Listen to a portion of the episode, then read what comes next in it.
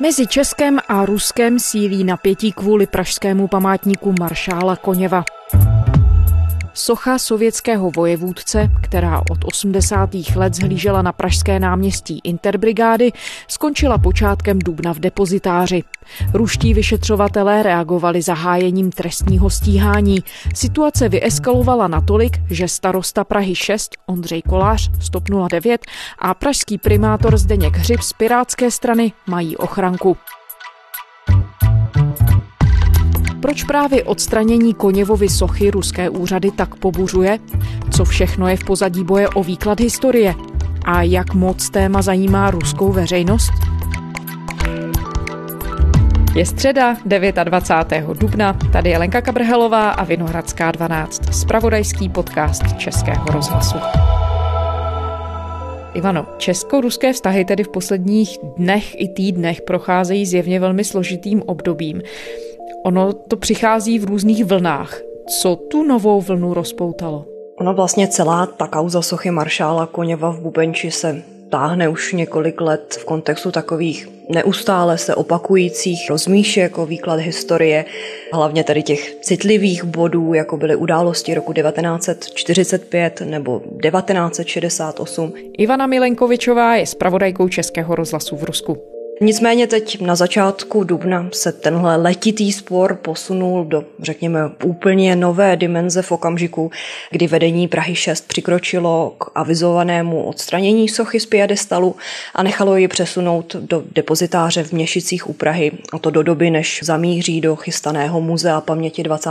století. Po skoro 40 letech zmizela z pražských Davids socha maršála Ivana Koněva.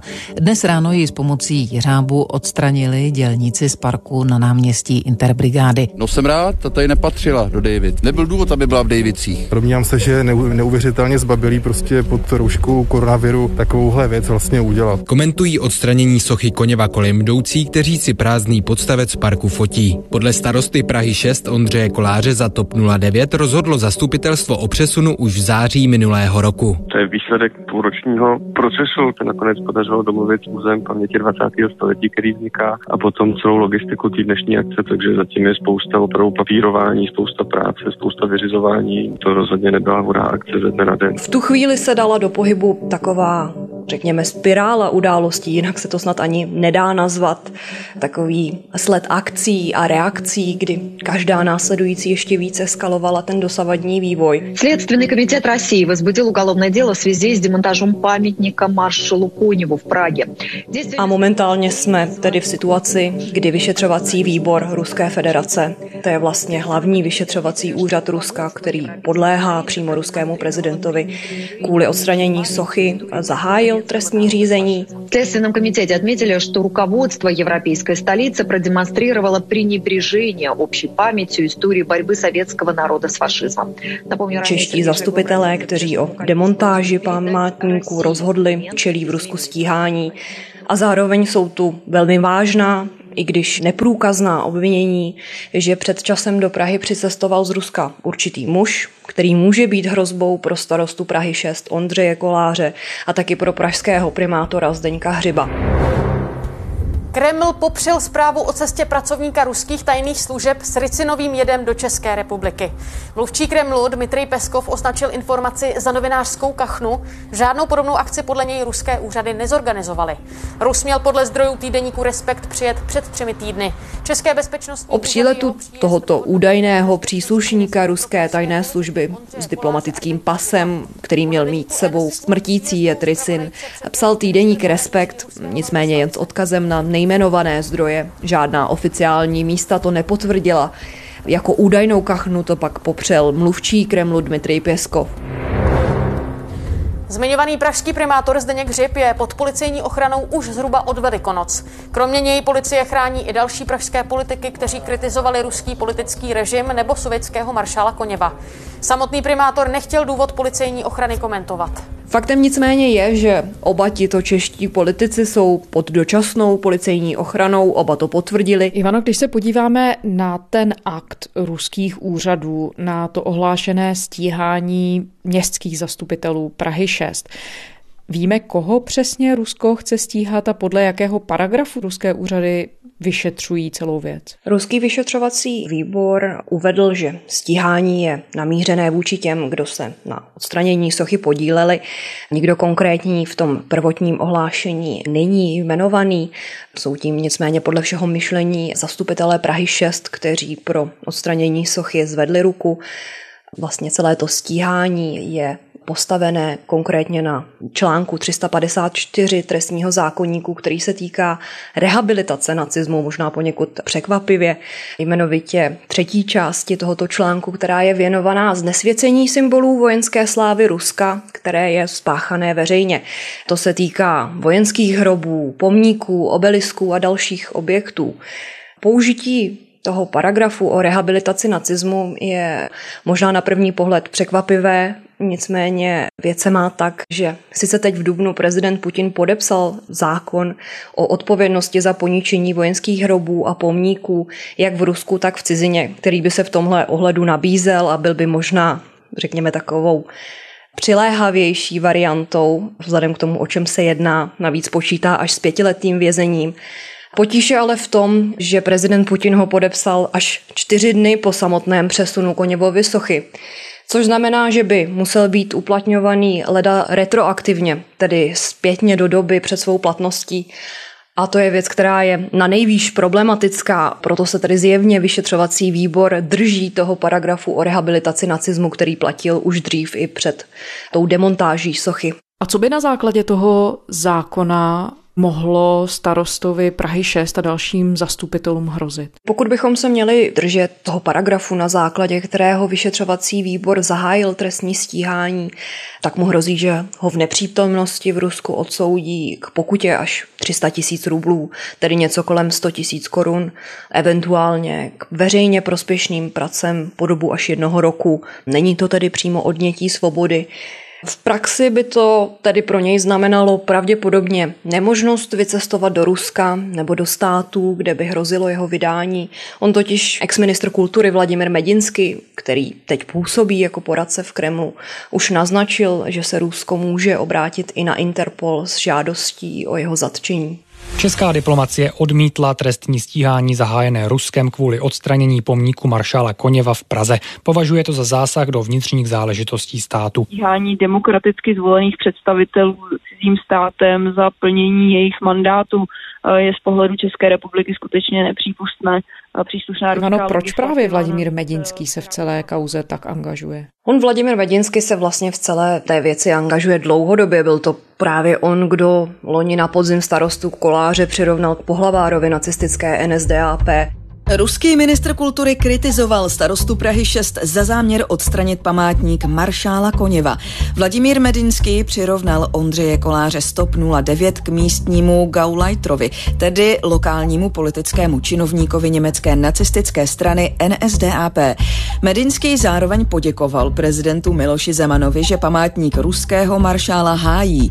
Kolář označil... V té době byl ministrem kultury, teď působí jako poradce v Kremlu. Aktuálně v té zá záležitosti vystupuje ale primárně z pozice předsedy Ruské vojensko-historické společnosti, která dala Stejně jako ruský ministr obrany Sergej Šojgu vyšetřovacímu výboru podnět ke stíhání lidí odpovědných za odstranění sochy. Ta zmiňovaná vojensko-historická společnost je státní organizace, kterou nechal založit prezident Putin v roce 2012 po svém návratu do Kremlu. V ruském veřejném prostoru je to taková poměrně dost činná organizace, zaměřuje se na šíření určitého oficiálního narrativu, pokud jde o působení rudé armády, podporu toho, co bychom mohli označit za nějaké vlastenecké cítění, výchovu k vlastenectví, včetně práce s dětmi. To znamená, že angažmá rudé armády v druhé světové válce nebo velké vlastenecké válce, jak konflikt označují rusové, je v první řadě z její strany prezentovaný jako jakési dějiné vítězství dobra nad zlem. Kategoricky tedy odmítá jakkoliv postavit na stejnou rovinu totalitní režim v nacistickém Německu a totalitní režim v Sovětském svazu. Takže i takové záležitosti, jako třeba tajný protokol o rozdělení Polska, který byl součástí paktu Ribbentrop-Molotov, je prezent prezentovaný jako něco, k čemu byl Sovětský svaz donucen, jako důsledek jednání dalších aktérů, Británie, Francie v první řadě. Дипломатический триумф СССР, так называется статья министра культуры и главы Российского военно-исторического общества Владимира Мединского. Ее текст опубликован сегодня на сайте агентства РИА Новости. А посвящена статья 80-летию со дня заключения пакта Молотова-Риббентропа. Ну, вот как сам... A samozřejmě v tomto duchu se nese i interpretace odkazu maršála Koněva, jakožto osvoboditele Prahy, který navíc historicky cené město ušetřil ostřelování, i když nemusel a nejenom osvoboditele Prahy. Zdůrazňované je hlavně osvobození Osvětimi. Zatímco na druhou stranu události 56. roku v Maďarsku zůstávají opomenuté nebo různě dezinterpretované a pokud jde o angažmá v 68. roce při okupaci Československa, tak to je spochybňované úplně. Kvůli bubenečskému pomníku maršála Koněva se vedly spory s až mezinárodním přesahem. Koněv velel vojskům Rudé armády, která v květnu 1945 osvobodila Prahu. Kritici pomníku ale připomněli také to, že o 11 let později Koněv vedl brutální potlačení maďarského povstání a také, že velel sovětským vojskům ve východním Německu v době stavby berlínské zdi. Koněvova socha v nadživotní velikosti byla odhalena 9.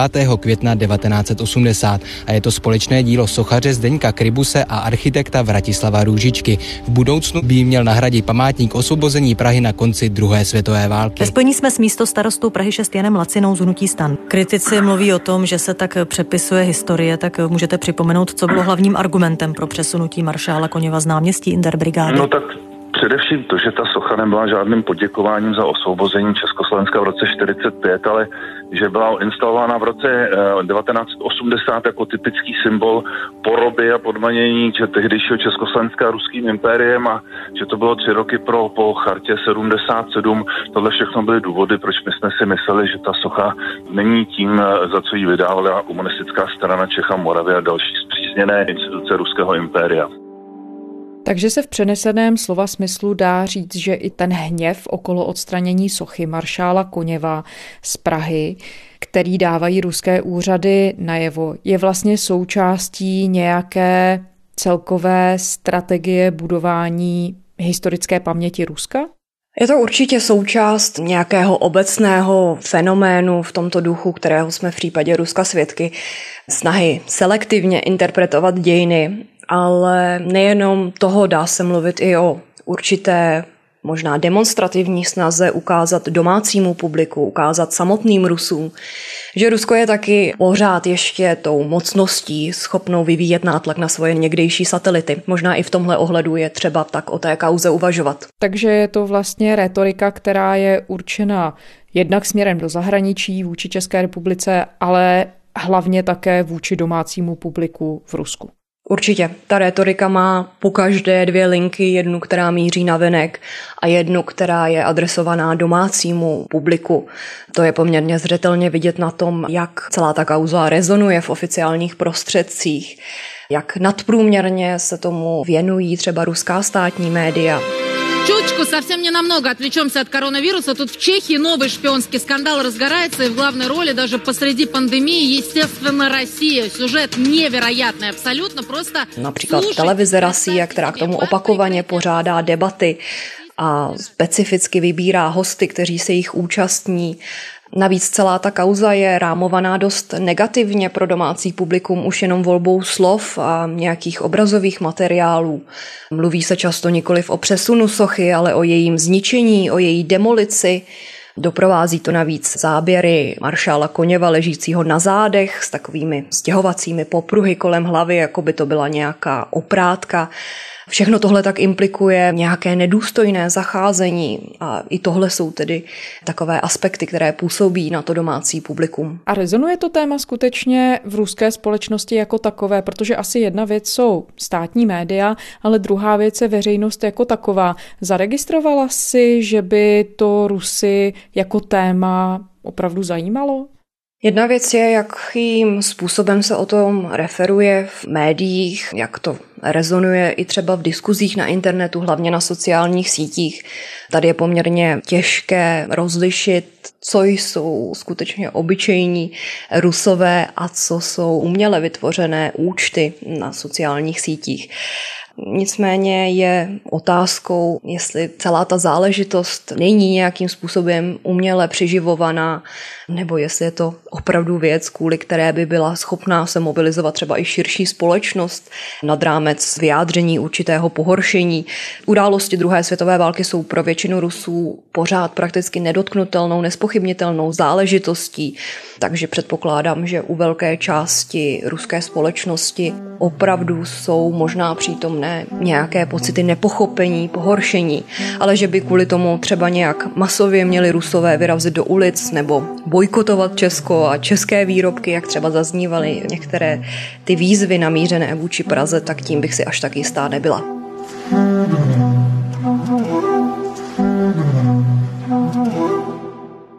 No ty si sledovala i takové asi řekněme ojedinělé výtržnosti, které se odehrály před českou ambasádou České v Moskvě. velvyslanectví v Moskvě napadli výtržníci. Za plot hodili dýmovnici a vyvěsili na něj transparent s nápisem Stop fašismu. Na český konzulát v Petrohradě dnes zaútočila maskovaná skupina výtržníků. Před budovou vyvěsili vulgární transparent a zapálili dýmovnici. K útoku se přihlásila nezaregistrovaná strana Jiné Rusko. Pak se jedna odehrála i před konzulátem v Petrohradu.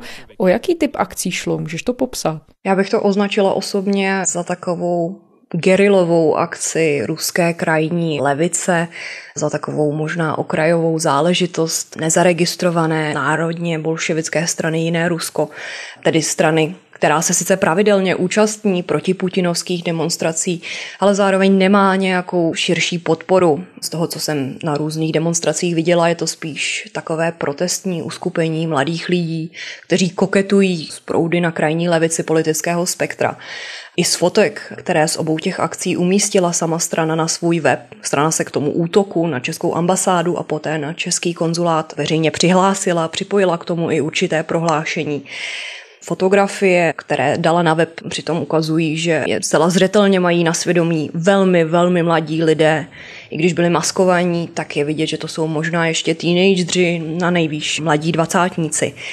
Co je nicméně zarážející v souvislosti s těmi incidenty, je, že nejenom, že Rusko, které má na starost vnější ochranu diplomatických misí na svém území, nezabránilo tomu, aby se takový incident opakoval, ale že ho ani jeho vrcholní představitelé veřejně neodsoudili jako nepřijatelný. Vůbec se žádným způsobem k tomu nevyjadřovali. To, co nás překvapuje. Za druhé, jak podotýkal přímo i český velvyslanec v Moskvě Vítězslav Pivoňka, tak zarážející je i fakt, že přestože ruská policie při tom druhém incidentu, při incidentu u českého konzulátu, zadržela jednoho z těch účastníků, tak vlastně o celé věci vůbec neinformovala české diplomaty. Budeme se ptát, jak je možné, jestli je takováhle akce a ona je opakovaná a my se to dozvídáme z internetu a z médií, místo toho, aby jsme se to dovídali oficiální cestou. A co ti řekli účastníci těch protestů o své motivaci? Proč tam jsou a proč se tímhle způsobem angažují?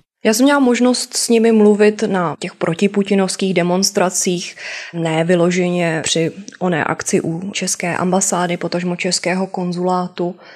Můj osobní dojem, který si z těch rozmluv s nimi odnáším, je tak trochu, že to je taková naštvaná, revoltující mladá část společnosti, která nesouhlasí s tím, čeho jsou svědky v současném putinovském Rusku a má takový ambivalentní vztah k minulosti, k budoucnosti. Myslím, že spousta lidí úplně nemá zcela vyjasněnou svoji osobní pozici, pokud jde o nějaké politické směřování. Já se osobně trošku domnívám, že působení lidí v téhle straně je takovou dočasnou záležitostí než nějakým celoživotním přesvědčením. Když jsme mluvili o reakci ruských oficiálních míst, tak měli bychom určitě dodat reakci českých úřadů. Jakým způsobem k tomu všemu přistupují? A teď mluvím třeba konkrétně i o těch demonstracích nebo výtržnostech před zastupitelskými úřady a tak dále. Česká ambasáda v Moskvě a ostatně i České ministerstvo zahraničí ty incidenty v obou případech odsoudilo, označilo je za nepřijatelné a vyzývalo ruskou stranu k tomu, aby zajistila, aby se už v budoucnu neopakovaly. České ministerstvo zahraničí taky, ať už v oficiálních prohlášeních nebo přímo ministr Tomáš Petříček osobně, odmítl tak jak ruská strana namítala, že by Česká republika přesunem sochy z Prahy 6 porušila závazky vyplývající z česko-ruské dohody z roku 1993. Odstranění sochy sovětského maršála Koněva neporušilo podle Českého ministerstva zahraničních věcí žádnou smlouvu s Ruskem. Závazkům podle něj dostojí umístění sochy na důstojném místě. Už dřív taky zaznělo, že možné stíhání českých představitelů je nepřípustné a případný rozsudek je nevymahatelný, že nakládání se sochou je plně v kompetenci místních úřadů. Na druhou stranu je potřeba říct, že v tomto ohledu je Černínský palác tak trochu osamocený. Je komické, jestliže 30 let po revoluci se najednou zbudí antikomunisté poslední hodiny. Prezident Zeman pro změnu označil přesun sochy maršála Koněva za hloupé, směšné a komické rozhodnutí a přirovnává to k určitému obrazoborectví. Maršál Koněv, který osvobodil nejenom Prahu, on také osvobodil Osvětim, tak ten má své místo, jako mnoho jiných v Praze, zatímco ti, kdo tu sochu odstraňují, vlastně v životě nic pořádného nedokázali. A to je právě vlastnost obrazoborců. Česko tedy nevystupuje v této kauze navenek jednotně a v tom je jeho velká slabina. Teď aktuálně k tvrdšímu postoji vůči Moskvě vyzvala českou diplomaci čtveřice bezpečnostních expertů a bývalých diplomatů. Co v té výzvě je? O co nutnost tvrdšího postoje Česka vůči Rusku opírají? V první řadě je potřeba říct, že je to výzva sice možná veřejně známých osob, ale nejsou to političtí představitelé a že ruská strana sice těmto hlasům věnuje pozornost, ale čekala bych nějakou odsuzující reakci už jen kvůli tomu, že například bývalý velvyslanec v Rusku a ve Spojených státech Kolář je v celé té kauze osobně zaangažovaný, starosta Prahy 6 je jeho synem. Nicméně, když se vrátím k té otázce, o co ty svoje postoje opírají, k čemu vyzývají, tak konkrétně Rusko se podle nich snaží vměšovat do vnitřních záležitostí Česka, určitým způsobem narušovat českou demokracii, mluví o tom, že provádí určité agresivní kroky, které stupňuje, poukazují přitom kromě této aktuální kauzy kolem Koněvovy sochy taky na nezvykle vysoký počet diplomatů na ruské ambasádě v Praze, ale taky třeba na ruské zacházení s památníky československých legionářů. Dodávají přitom, že ta současná vypjatá situace by se měla řešit na úrovni ministrů zahraničí a pokud by Moskva diametrálně nezměnila svůj postoj, pak by Česko mělo uvažovat dokonce o stažení velvyslance, o vypovězení bilaterálních smluv nebo třeba o zamezení přístupu ruských firm ke klíčovým státním zakázkám. Ivano, já se vrátím k jedné věci, kterou si zmiňovala, a sice k tomu, že si Rusko stěžuje na necitlivý přístup údajný český vůči památníkům druhé světové války. Odvolává se v tom ohledu na tu smlouvu z roku 1993. Ta smlouva je ale reciproční. Když se podíváme na to, jakou péči dává Rusko pomníkům konkrétně tedy československých legionářů na svém území, jaký obrázek z toho vyplývá tam? Takový zřejmě výmluvným hodnocením může být fakt, že česká vláda loni rozhodla, že Rusku už nevyplatí příspěvek na opravu českých válečných hrobů v Rusku kvůli negativnímu přístupu ruské strany k jejich obnově. Na území Ruské federace má Česká republika obrovský problém, ale obrovský problém s obnovou válečných hrobů československých legionářů, kteří padli na území Ruska v letech první světové války a za občanské války v letech 1918-1920. Některé hroby se do dneška ani po letech intenzivních jednání a finanční podpory z české strany nepodařilo nějak důstojně ošetřit. Příkladem je třeba dodnes prázdný podstavec v ruské Samaře, zatímco památník československým legionářům jako takový už je nachystaný ve skladu. Vedení města jeho umístění pořád nechce povolit. Konkrétně tedy loni česká vláda rozhodla, že 1,5 milionu korun které měly zamířit do Ruska na obnovu hrobů, místo toho poputují na opravu hrobů na Ukrajině nebo na Slovensku. Myslím si, že Koněvův případ při Petrovenco pomníku je zásobný problém, který má zakrýt nedostatečnou péči o české válečné hroby na území Ruské federace. Ivano, víme, co vlastně se stane teď se sochou maršála Koněva, která tedy čeká v tuhle chvíli v tom skladu na svůj další osud. Ministr zahraničí Petříček tento týden naznačil konkrétně v rozhovoru pro hospodářské noviny, že Česko je prý připravené jednat s ruskou stranou o tom, že by socha maršála Koněva mohla přeci jenom putovat nakonec do Ruska, tak jak o to Rusko teď před časem požádalo. Je nicméně otázkou, jak se celá ta kauza bude vyvíjet dál jestli se dá mluvit o tom, že se celá tahle roztržka v česko-ruských vztazích tím samotným předáním případně uzavře, nebo jestli to je jenom dílčí kapitola celého sporu. I pokud Česko bude opravdu nakonec souhlasit s tím, že Rusku sochu předá, tak je tu celé pole možných dalších konfliktů ohledně toho, kdo bude platit přepravu, v jakém stavu se socha v době předání nachází a jestli o ní bylo v minulosti dobře pečováno. Dovedu si představit situaci, že Rusko po převzetí nechá sochu zrestaurovat a budou zaznívat třeba hlasy, aby náklady na její opravu byly po Česku vymáhané. To znamená, je to možná určitý krok k uzavření celého sporu, ale obávám se, že zdaleka ne jeho konec. A Ivano, máme nějakou odpověď na otázku, proč právě odstranění sochy maršála Koněva ruské úřady tak pobuřuje. Ono přece nejde o první ani o poslední památník, který se země bývalého sovětského bloku rozhodly odstranit. To je správná otázka, protože paradoxně ve stejný měsíc, kdy byla odstraněna Koněvova socha v Praze, tak v bulharské Dobriči vandalové opakovaně poničili hrob sovětských vojáků a zdaleka se tomu nedostalo takové pozornosti jako v případě té pražské aféry. A ještě navíc jde o hrob a ne o sochu. Přesně tak, nešlo přitom o sochu, tedy nějaký umělecký výtvor, ale o místo, kde je reálně pohřbených nějakých 45 sovětských vojáků a důstojníků.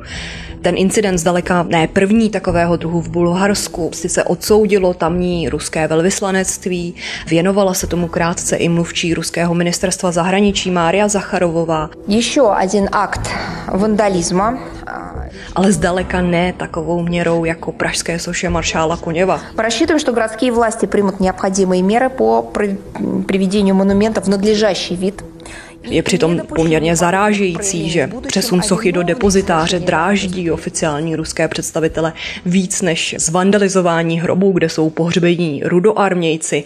Navíc v roce, kdy si Rusko připomíná polokulaté výročí konce druhé světové války. Tohle všechno tedy zároveň otevírá možná debatu, co dalšího Rusko v kauze Koněv vlastně sleduje. Ukazuje se totiž, že to není jenom snaha hájit svoji pravdu, šířit nějaký svůj oficiální historický narrativ, ale taky zjevně snaha podpořit zdejší pro ruskou, pro kremelskou scénu, dodat jejím aktivitám nějakou legitimitu, možná nějaký nový náboj a snaha je hlavně co nejvíc zmobilizovat. Ivana Milenkovičová, zpravodajka Českého rozhlasu v Rusku. Děkujeme, Ivano. I já, hezký den. A to je ze středeční Vinohradské 12 vše. Ke všem našim dílům se můžete vrátit na serveru iRozhlas.cz a nebo v podcastových aplikacích. Psát nám můžete na adresu vinohradská12 zavináč rozhlas.cz. Těším se zítra.